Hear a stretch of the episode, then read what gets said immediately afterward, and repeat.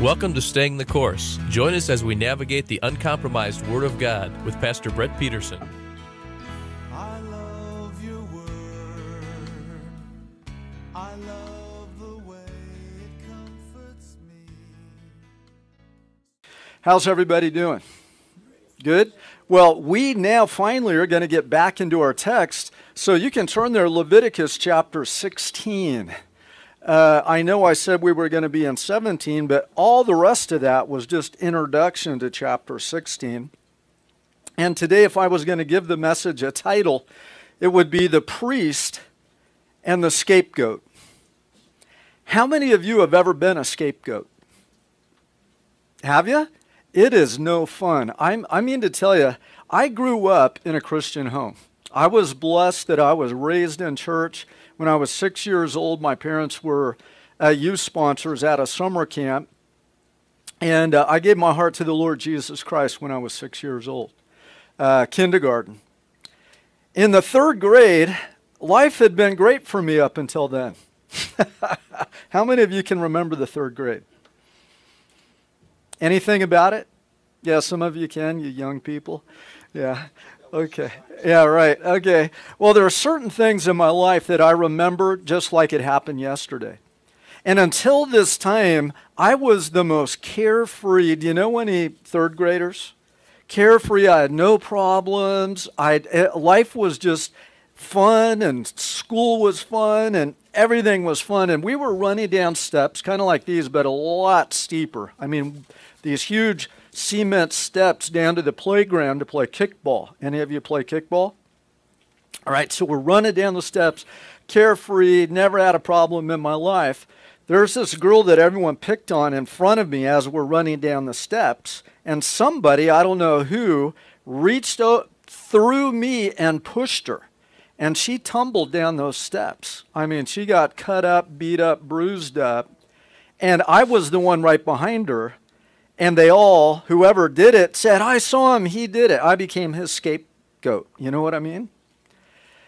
For the rest of the school year, I could not go to recess.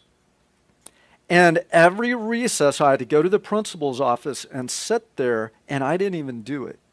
It is no fun to be blamed for something that you didn't do. Being a scapegoat is no fun. If you've ever been one, believe me, that impacted me. All of a sudden, I learned that, man, there's bad people in the world. I never knew that. I had never met one until then. It's not my fault. People today have this whole idea that anytime they do something wrong, they always try to blame it on somebody else. Have you seen that? Especially in our politicians. It's like they can't just man up and take what they've done and go through it. There's a country song, It's Not My Fault, you know, blame the, I forget how it goes, but anyway, it's always find blame in somebody, but never take it yourself. Today, our text is all about the scapegoat, and we're going to find some really interesting things. Dwight Eisenhower, do you remember that guy? Okay. He said, the search for a scapegoat is the easiest of all hunting expeditions. You see, people are always looking for someone else to blame for mistakes that they make. Most of us at some time in our lives have been a scapegoat, or we've all made somebody a scapegoat. Other terms we might say is we threw them under the bus, right? Or we found a fall guy, right? But scapegoat really is a biblical term. The definition is a person or group that is made to bear the blame for others. And we get the phrase from our text this morning, Leviticus chapter 16. You know, there's a lot of phrases in English that come from the Bible, that come from Judeo-Christian ethics and Judeo-Christian principles. According to the Old Testament, in the book of Leviticus, on the Day of Atonement, a priest would confess the sins of the nation onto the head of this goat, and they would tie a red ribbon around the head of the goat, and then they would escorted about 10 miles from the camp and let it go in the wilderness. This goat was known as the scapegoat. It bore their sins away. Remember the 8 Israeli feasts. The first one, the spring feast, is Passover. and that's Christ's death. Unleavened bread, that's his burial. First fruits, the resurrection of Jesus Christ. Easter Sunday morning. Then we have the Feast of Weeks that brings us to Pentecost, the birth of the church. And then we have the Feast of Trumpets, or Rosh Hashanah, and that's the day no one knows the day or the hour. It's the hidden feast, and it points to the rapture. And then we have Yom Kippur, and that's what our text talks about today, and that's why we've spent so much time on eschatology for the past 4 weeks. Because Yom Kippur, the Day of Atonement, is the rescue, the rapture, and the judgment of God, prophetically speaking. And then we have Tabernacles, which represents the millennial reign of Christ. We will celebrate that feast. It's really interesting, on this earth for 1,000 years. The people that we rule over on this earth that don't celebrate the Feast of Tabernacles, what does it say will happen to them? They won't have rain for a year. Interesting.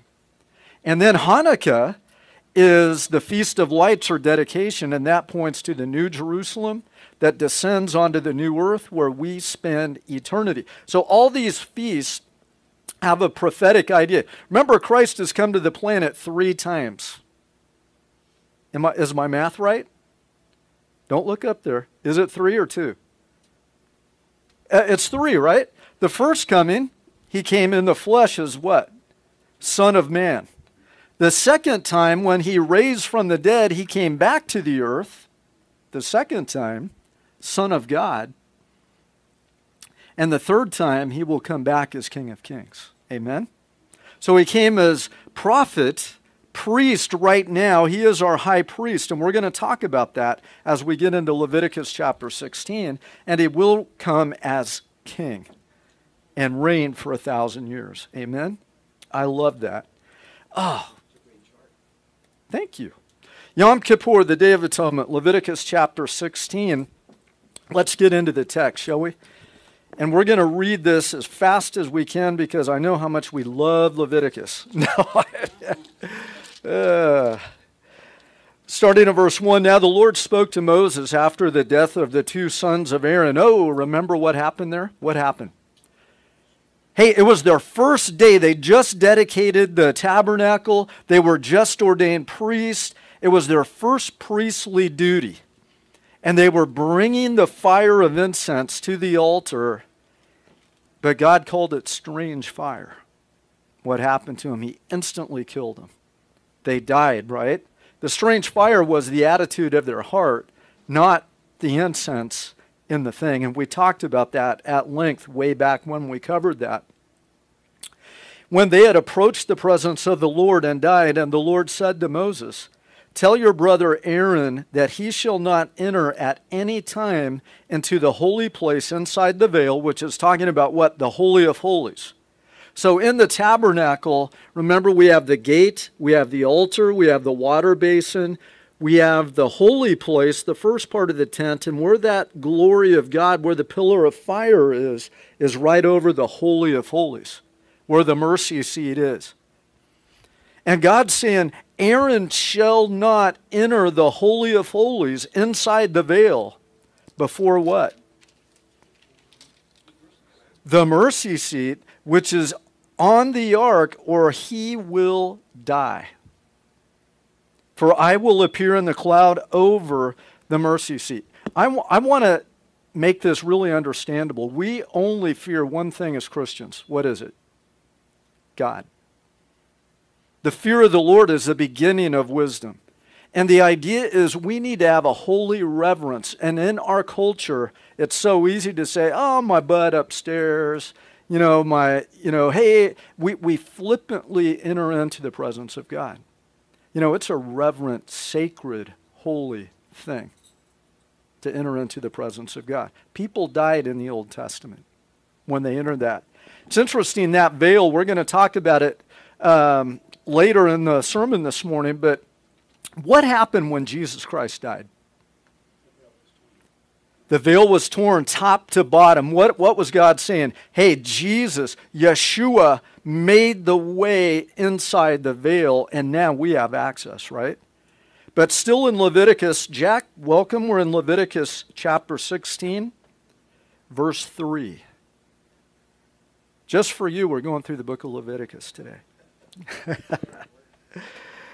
Aaron shall enter the holy place with this, with bull for a sin offering and a ram for a burnt offering, and he shall put on the holy linen tunic, and the linen undergarment shall be next to his body, and he shall be girded with a linen sash and the attire of the linen turban. These are holy garments. Then he shall bathe his body in water and put them on.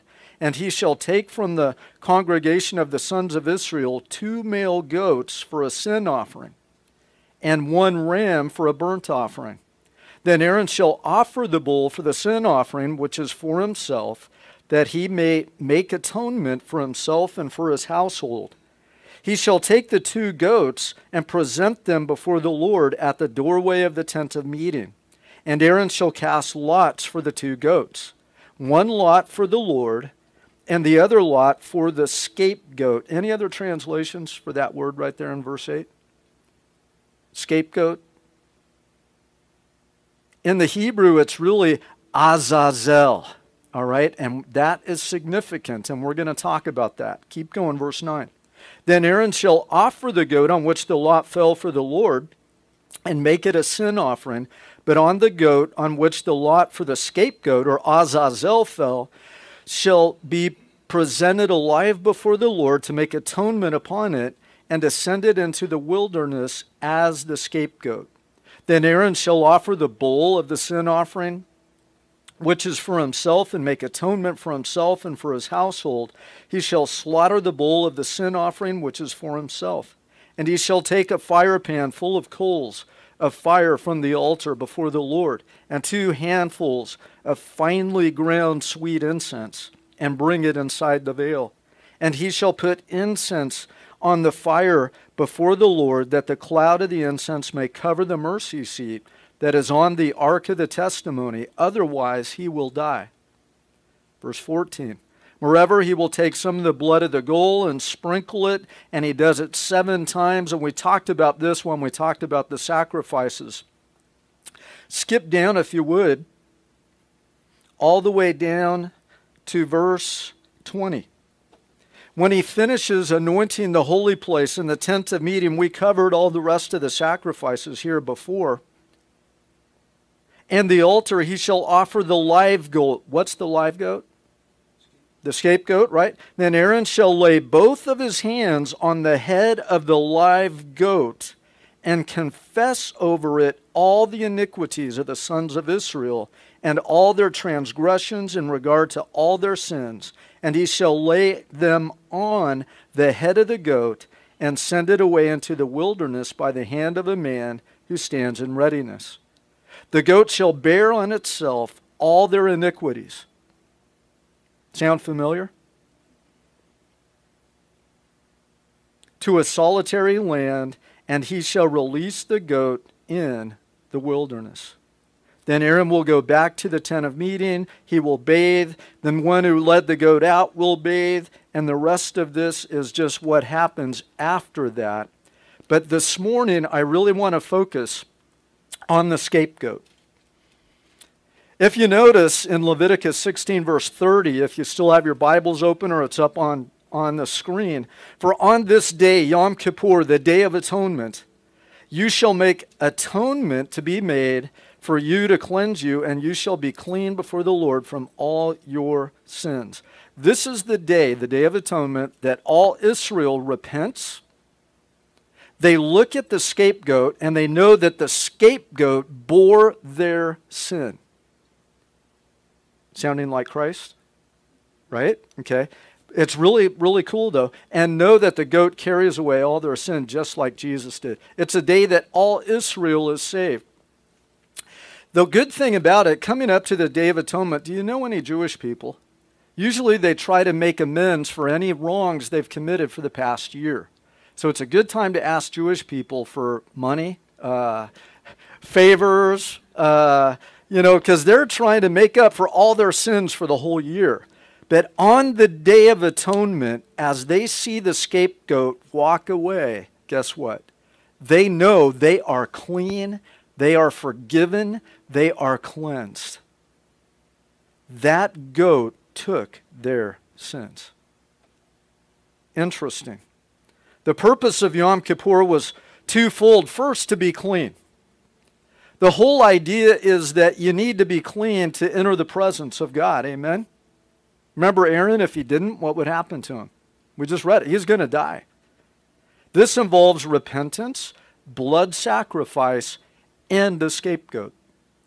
Only the priest could make atonement for sin. No one else could do it. The second purpose of Yom Kippur is just as important, but it could be easily missed. As we read it, to be clean before the Lord. And the idea in the Hebrew is to have fellowship or koinonia with God. We are the only religion, especially back then, that not only would they atone for sins of the people to appease the gods, but that we can have personal relationship with God. That's why we say, hey, we're not a religion, we're about a what? Relationship. That's why we say that. Here is where we find the Bible making significant breaks from every other religion.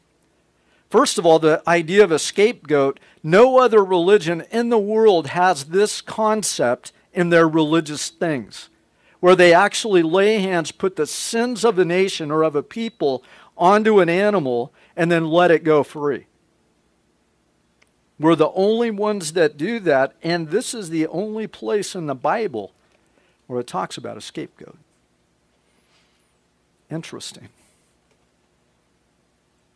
God desires to have relationship with us. You see, that's why when Christ died, the veil was ripped. And he goes, now, man, he is the way that you can come into my presence. Amen? During a special ceremony at Yom Kippur, and we read it, Aaron would select two male goats on which lots were to be drawn. Now, here's where it's interesting in the Hebrew. Both of the goats were to be unblemished, healthy, and as much alike as possible. One lot was inscribed for Yahweh. Remember, Lord in all caps in your Bible is the proper name of God. YHWH, the Tetragrammaton, Yahweh or Yahweh. And on the other was inscribed, now this is interesting, for Azazel, the scapegoat for the wilderness. Now, you would think if one said for Yahweh, why do we have another one for some guy named Azazel? And who is it? Because in the Hebrew, that's what it says.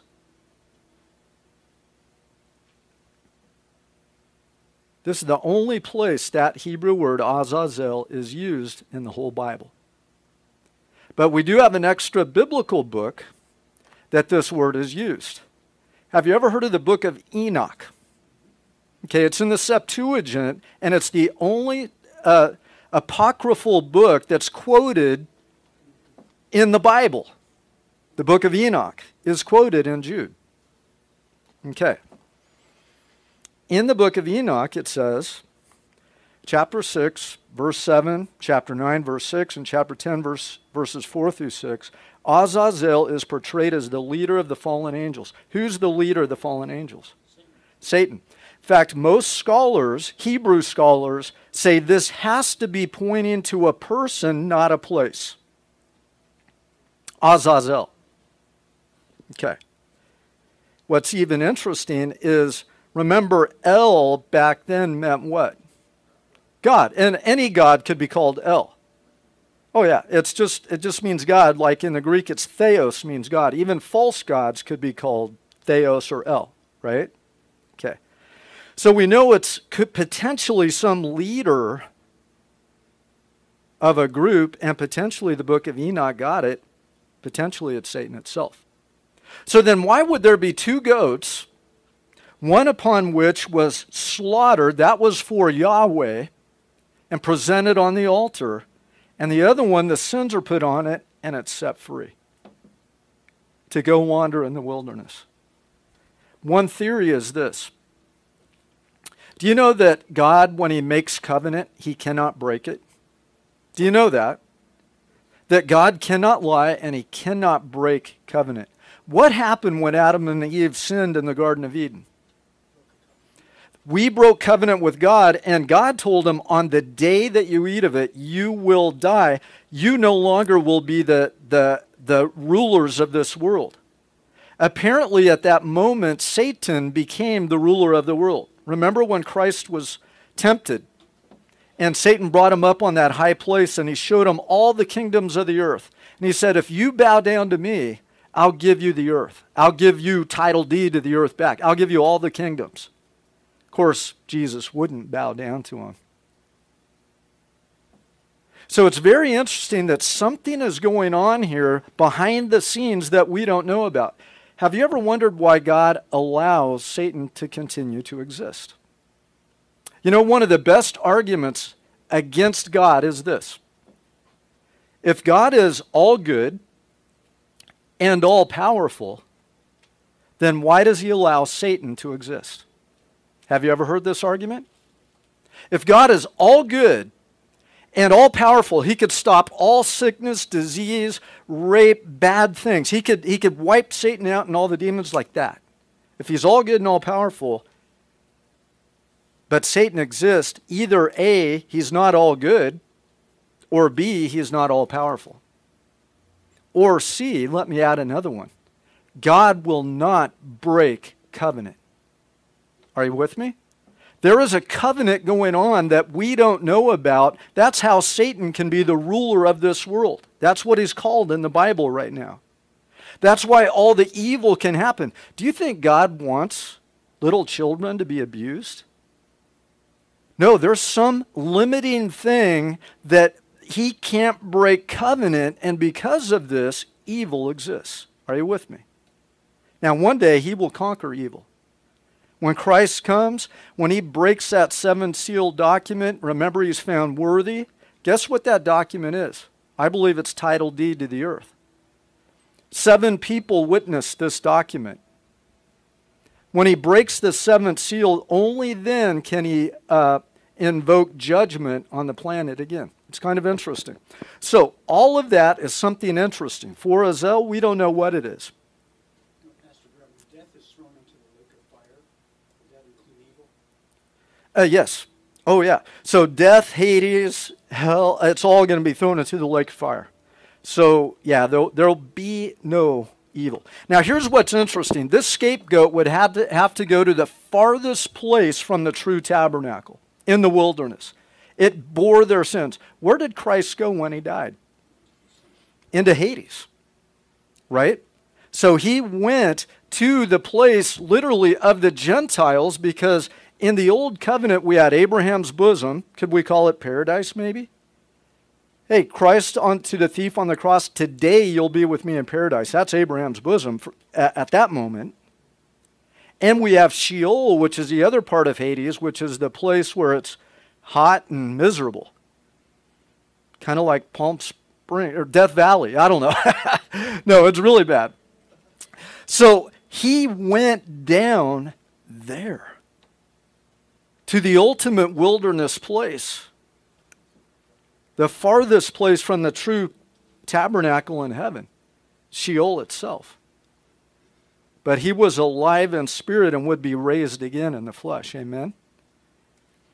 Matthew 12:40, it says, for just as Jonah was 3 days and 3 nights in the belly of the sea monster, so will the Son of Man be 3 days and 3 nights in the heart of the earth. Guess what that is?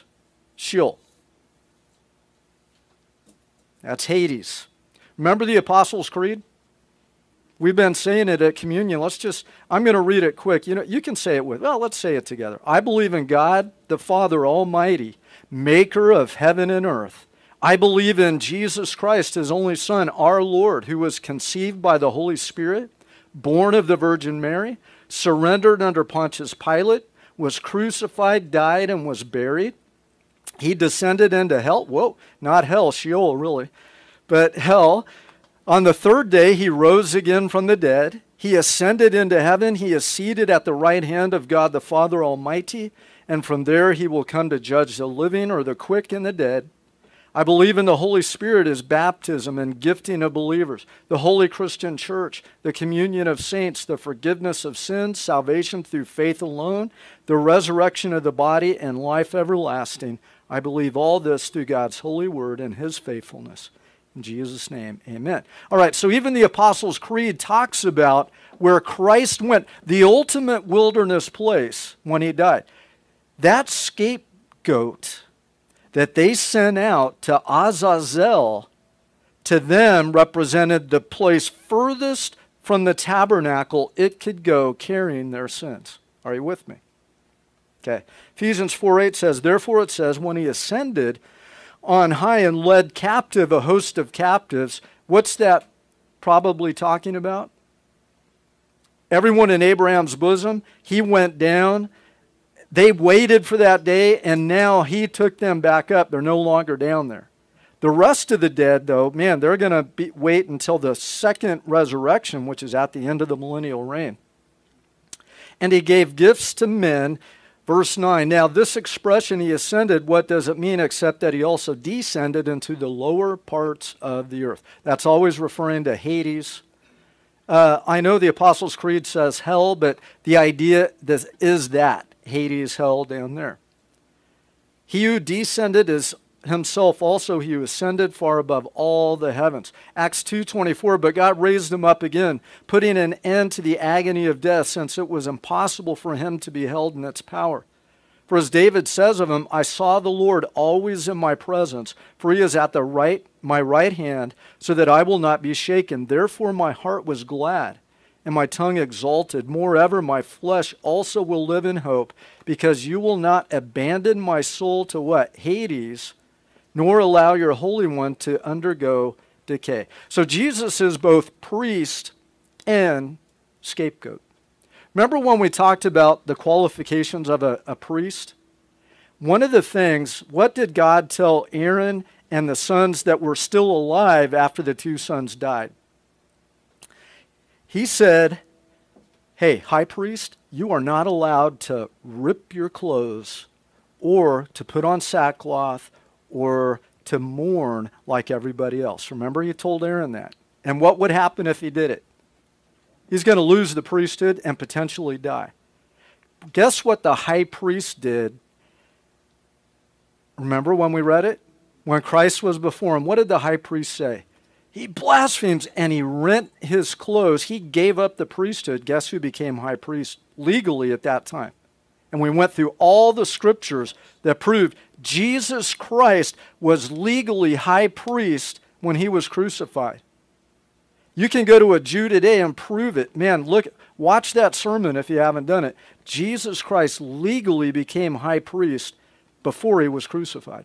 And he offered himself. Because remember, we talked about it in the beginning. Only the priest, high priest, can make atonement on Yom Kippur, the Day of Atonement. Christ was legally high priest. And he was scapegoat. Two goats, one sacrifice. Remember the verse, Leviticus 16:5. He shall take from the congregation of the sons of Israel 2 male goats for a singular sin offering. The 2 goats were one offering. Christ was one offering that fulfilled them all. The ram, the lamb, the goats, all of it. Both are called the sin offering. Jesus fulfilled both in his death and in his going to Hades to conquer death, hell, and the grave. So potentially that is the reference to Azazel, is that he went to Hades, which is called what? A lot of people think. Hey, Satan's domain, Satan's dominion. Okay, according to Maimonides, who is that guy? He's a Jewish what? Rabbi? Sage? Yeah. Azazel symbolically represented the extreme point of being outside the camp of Israel in the land of the Gentiles. The furthest point was Hades, where you couldn't go any further than that. Jesus came for the Gentiles and the Jews first. He bore our sin just like the scapegoat, and he took our sin to Azazel. Interesting. and the goat shall bear upon him all the iniquities unto a land not inhabited. Leviticus chapter 16, verse 22. 2 Corinthians 5:21, he made him who knew no sin to be sin, scapegoat, on our behalf so that we might become the righteousness of God in him. The sending of the way of the goat to Azazel is regarded as one of the central rites of Yom Kippur. It's really interesting. I read as much as I could find in the Midrash and the Talmuds and rabbinic writing about the scapegoat. Most of the sages have no idea why God had them ritually place their sins on a goat and not crucify it, sacrifice it, but let it go free. They had no idea. Folks, it all points to Jesus Christ. He became sin on our behalf. Yeshua became our scapegoat. All the sins of the world were put on Christ, and he paid for them and took them away. Christ is a complete atonement for all our sins. He completely fulfills the Day of Atonement, all the sacrifices. He's the priest, he's the sacrifice, and he's our scapegoat. Our sins fall on him.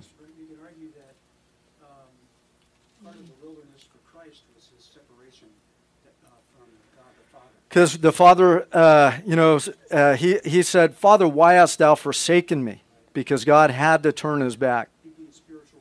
Exactly. Back to the scapegoat and the red fabric they tie around its head. It's kind of interesting. Remember the goat? It means Azazel, right? Scapegoat. In the Hebrew, literally, is Azazel. The Septuagint translates Azazel in Leviticus chapter 16, verse 10, as the one to be sent or taken away. Septuagint is the Greek version of the Hebrew manuscripts, okay, written way back. On the Day of Atonement, the Jews would cry out after the priest would lay his hands on that scapegoat and put all their sins on it, tie the red band around its head. They would say, away with him. Away with him, and one guy would lead him to the wilderness place. It's interesting that when Christ was crucified, John chapter 19, verse 1, Pilate took Christ and scourged him, and the soldiers twisted together a crown of thorns and put it on his head. Guess what that would look like? Kind of a red band around his head?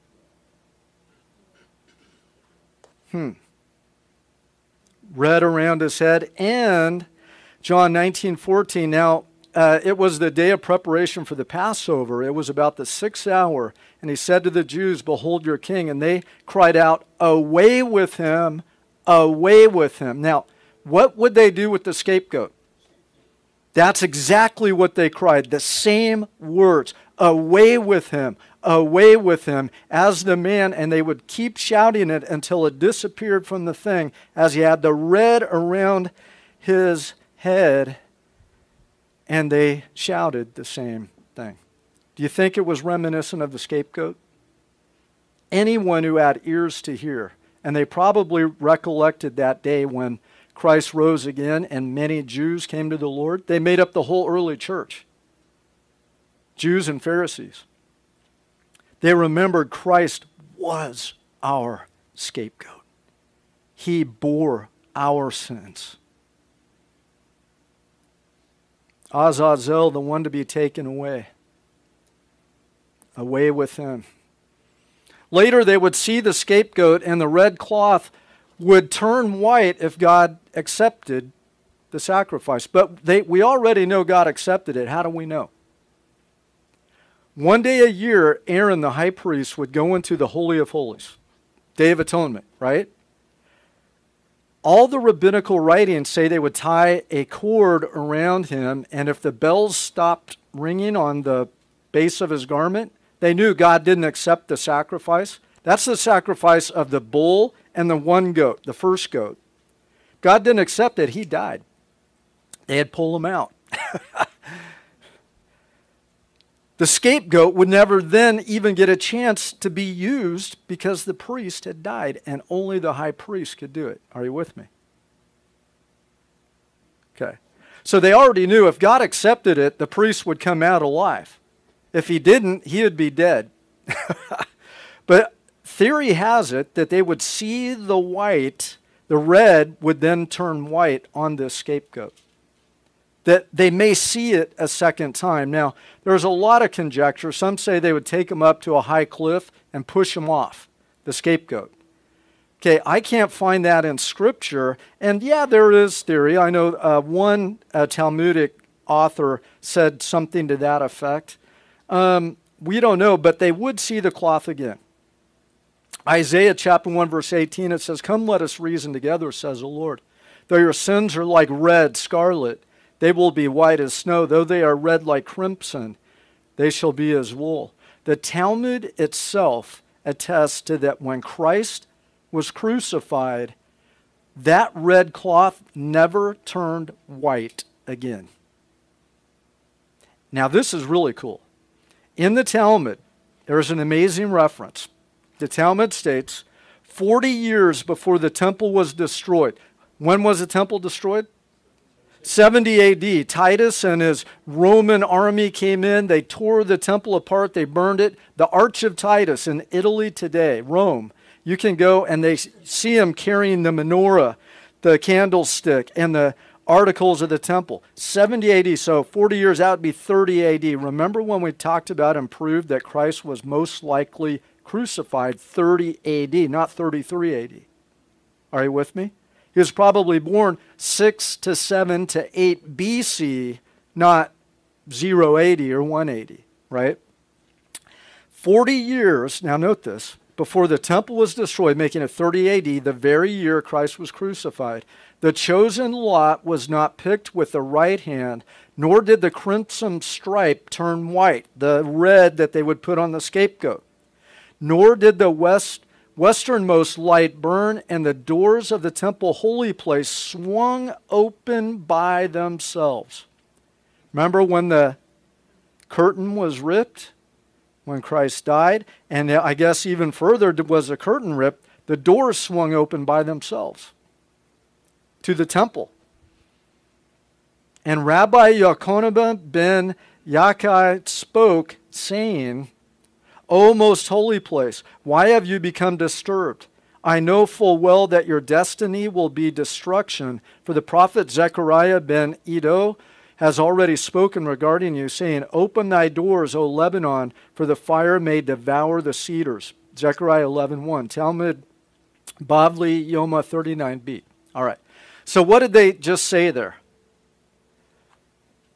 In 30 A.D., the year that Christ was crucified, God no longer accepted the sacrifice on the Day of Atonement. Why? Because it was complete in Jesus Christ. The red never turned white again. God never accepted another sacrifice because their sacrifice now was complete in Yeshua, Jesus Christ. I love that the Talmud has that in it, proving that Christ again is the Yom Kippur sacrifice, is the scapegoat and the high priest. Jesus was the final scapegoat. Turn to Isaiah 53. We all know it, but let's just read verses 1 through 6.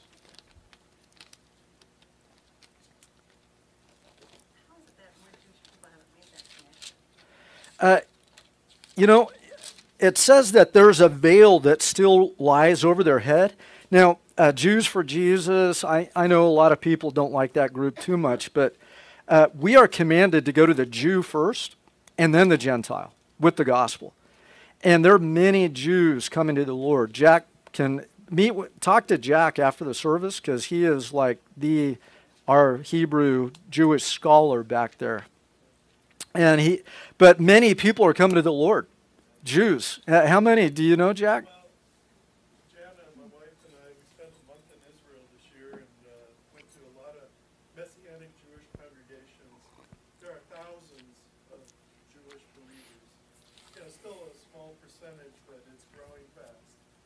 Amen.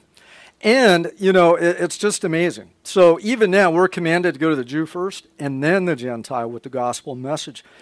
Chapter 53, verse 1. I love when you read this to a rabbi, and this is another part of your question, without telling him where it is. I've done it. And Jack, this one, said, that's in the New Testament. That's not in the Old, in our Torah. It's like, yeah, it is. Who has believed our message, and to whom has the arm of the Lord been revealed? For he grew up before him like a tender shoot, and like a root out of parched ground. He has no stately form or majesty that we should look upon him, nor appearance that we should be attracted to him. He was despised and forsaken of men, a man of sorrows and acquainted with grief. And like one from whom men hid their face, he was despised, and we did not esteem him. Surely our griefs he himself bore, our sorrows he carried. Yet we ourselves esteemed him stricken, smitten of God, and afflicted.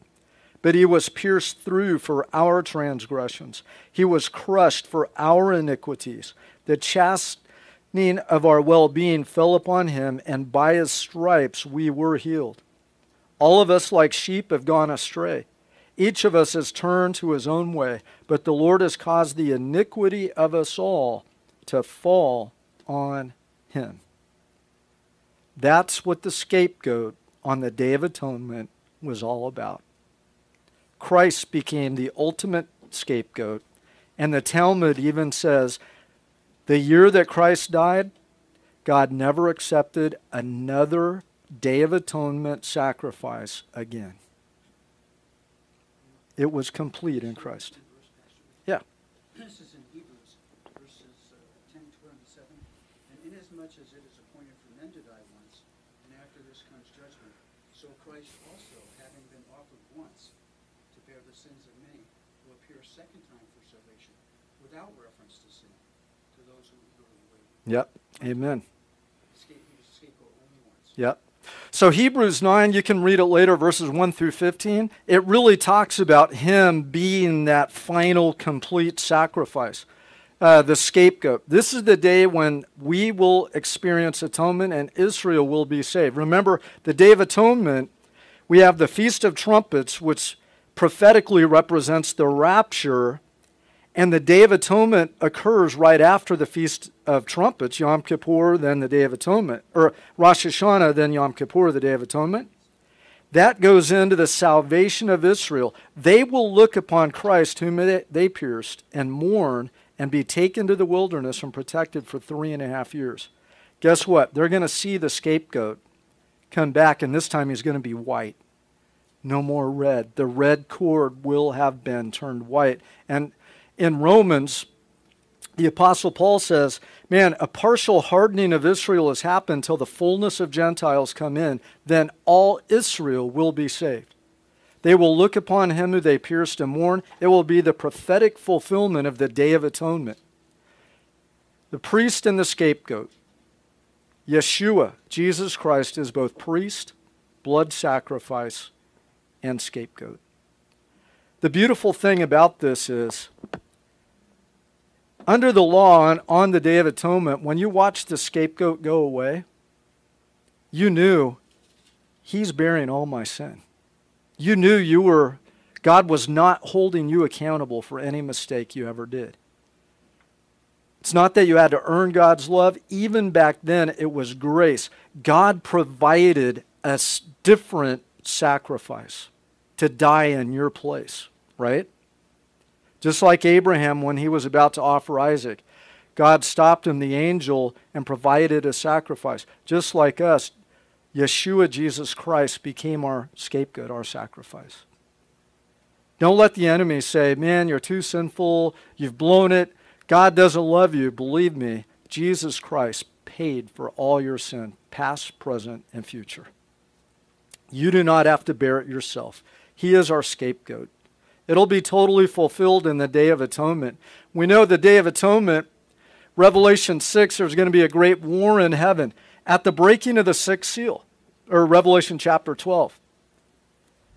Why does this war break out? Because what is Jesus about to do? He's about to take possession of the earth back from Satan. Satan says, no, you're not. So the Antichrist goes into the temple on earth and says, guess what? I'm God.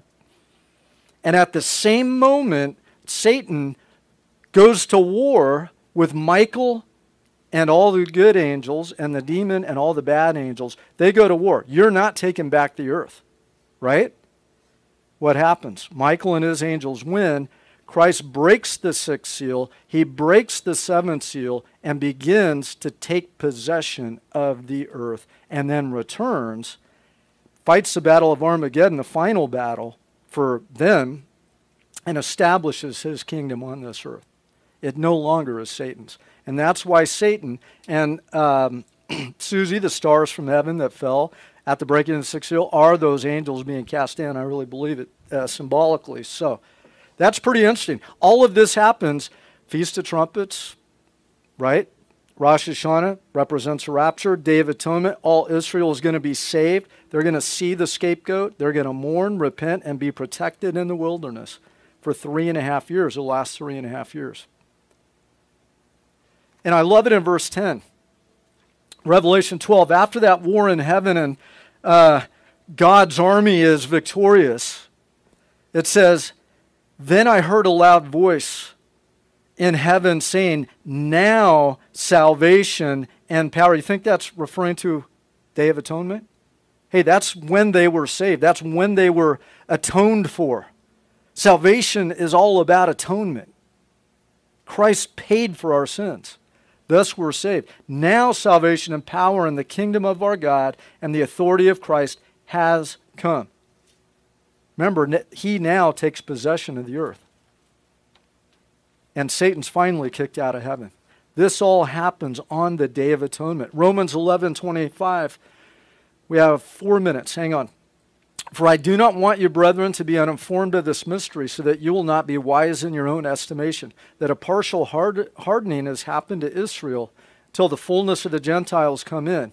And so all Israel will be saved. For just as it is written, the deliverer will come from Zion. He will remove ungodliness from Jacob. This is my covenant with them when I take away their sins. When does he do that? When the fullness of the Gentiles come in. What happens then? The rapture happens. What happens to Israel? They look upon him who they pierced. They mourn. They repent. And God says, now you're my people. Takes them to the wilderness. Protects them for 3.5 years. During the wrath of God. The Day of Atonement when all Israel repents and are protected again by God. They will see their sin forgiven. Oh, the scapegoat went to Azazel but turned white. Zechariah 12:10, I will pour out on the house of David and on the inhabitants of Jerusalem the spirit of grace and of supplication. So they will look on him, on me whom they have pierced. And they will mourn for him as one mourns for an only son, and they will weep bitterly over him like the bitter weeping of the firstborn. This is at the breaking of the sixth seal, just after the abomination of desolation. Revelation 1:7, behold, he is coming in the clouds. Every eye will see him. This isn't the second coming. Israel is already protected in the wilderness. They've already repented. They're in a covenant relationship with God already. Second coming, Christ comes and fights the battle of Armageddon, then goes victoriously to Mount Zion, and they herald him king. They don't mourn at the second coming. That's the rapture. All right, I'm going to skip that. All right, so the Day of Atonement. Leviticus chapter 16. Wow, we made it through the chapter. The red has become white. Our sin has been taken away. When the fullness of the Gentiles come in, all Israel, whoever that are left, will be saved. Jesus will take back authority over all the earth. He'll judge those that didn't receive his free gift of atonement. And victory will finally be won over all things as we approach. Remember that only the high priest could go behind the veil. Remember when Christ died, the veil was torn top to bottom. This morning, I want to ask you a question. Christ paid for your sins. Have you received that forgiveness? There is now, therefore, no condemnation for those that are in Christ Jesus. Don't let the enemy say, you blew it again, you've blown it too many times. Believe me, what Christ did on the cross is more than enough to pay for any sin you ever commit. He loves you this morning. The veil is ripped and he's made a way. Hebrews 4:14, and I'm going to close with these two verses. Well, a few verses. Therefore, since we have a great high priest who has passed through the heavens, Jesus, the Son of God, let us hold fast our confession. For we do not have a high priest who cannot sympathize with our weaknesses, but one who has been tempted in all things, just as we are, yet without sin. Therefore, let us draw near with confidence to the Holy of Holies through the veil. Oh, that place that if Aaron didn't do it right, he was going to be killed. So let us go with reverence, but let us go with confidence to the throne of grace, so that we might receive mercy and find grace to help in time of need. This morning, the Lord would say to you this, Philippians 4:6-8. Be anxious for nothing. Whatever burdens you've been carrying, you're a child of the King. You're a child of the living God, as Pastor Chris talked about in his homily. Man, greater are the power that is with us than the armies that are against us. Sennacherib can't do anything. Be anxious for nothing, but everything by prayer and supplication with thanksgiving. Let your requests be made known to God, and the peace of God that surpasses all comprehension will guard your hearts and your minds in Christ Jesus. Finally, brethren, whatever is true, whatever is honorable, whatever is right, whatever is pure, whatever is lovely, whatever is of good repute, if there is any excellence and anything worthy of praise, meditate on these things. Amen? God loves you this morning. He atoned for our sins. Oh, Yom Kippur, the Day of Atonement, prophetically will come. All Israel is going to be saved. They will see the scapegoat clean and figure out what all the prophecies meant that they're now missing. And even what the Talmud says. God bless you. If you need prayer, Pastor Chris and I will be in the back. John, we'll sing this song to the Lord. John 7:38 says, Christ said, he who believes in me, as the scripture said, from his innermost being will flow rivers of living water. Do you have that? The joy of the Lord, rivers of living water, we need it. Amen. God bless you. And restores my soul, satisfies my need. Thank you for listening to Staying the Course with Pastor Brett Peterson. If you would like a copy of this message or would like to submit a prayer request or comment, contact us at 949-888-5777 or email us at info@ccbcu.edu. God bless you as you seek and serve Him. Remember, stay the course, and we'll see you next week.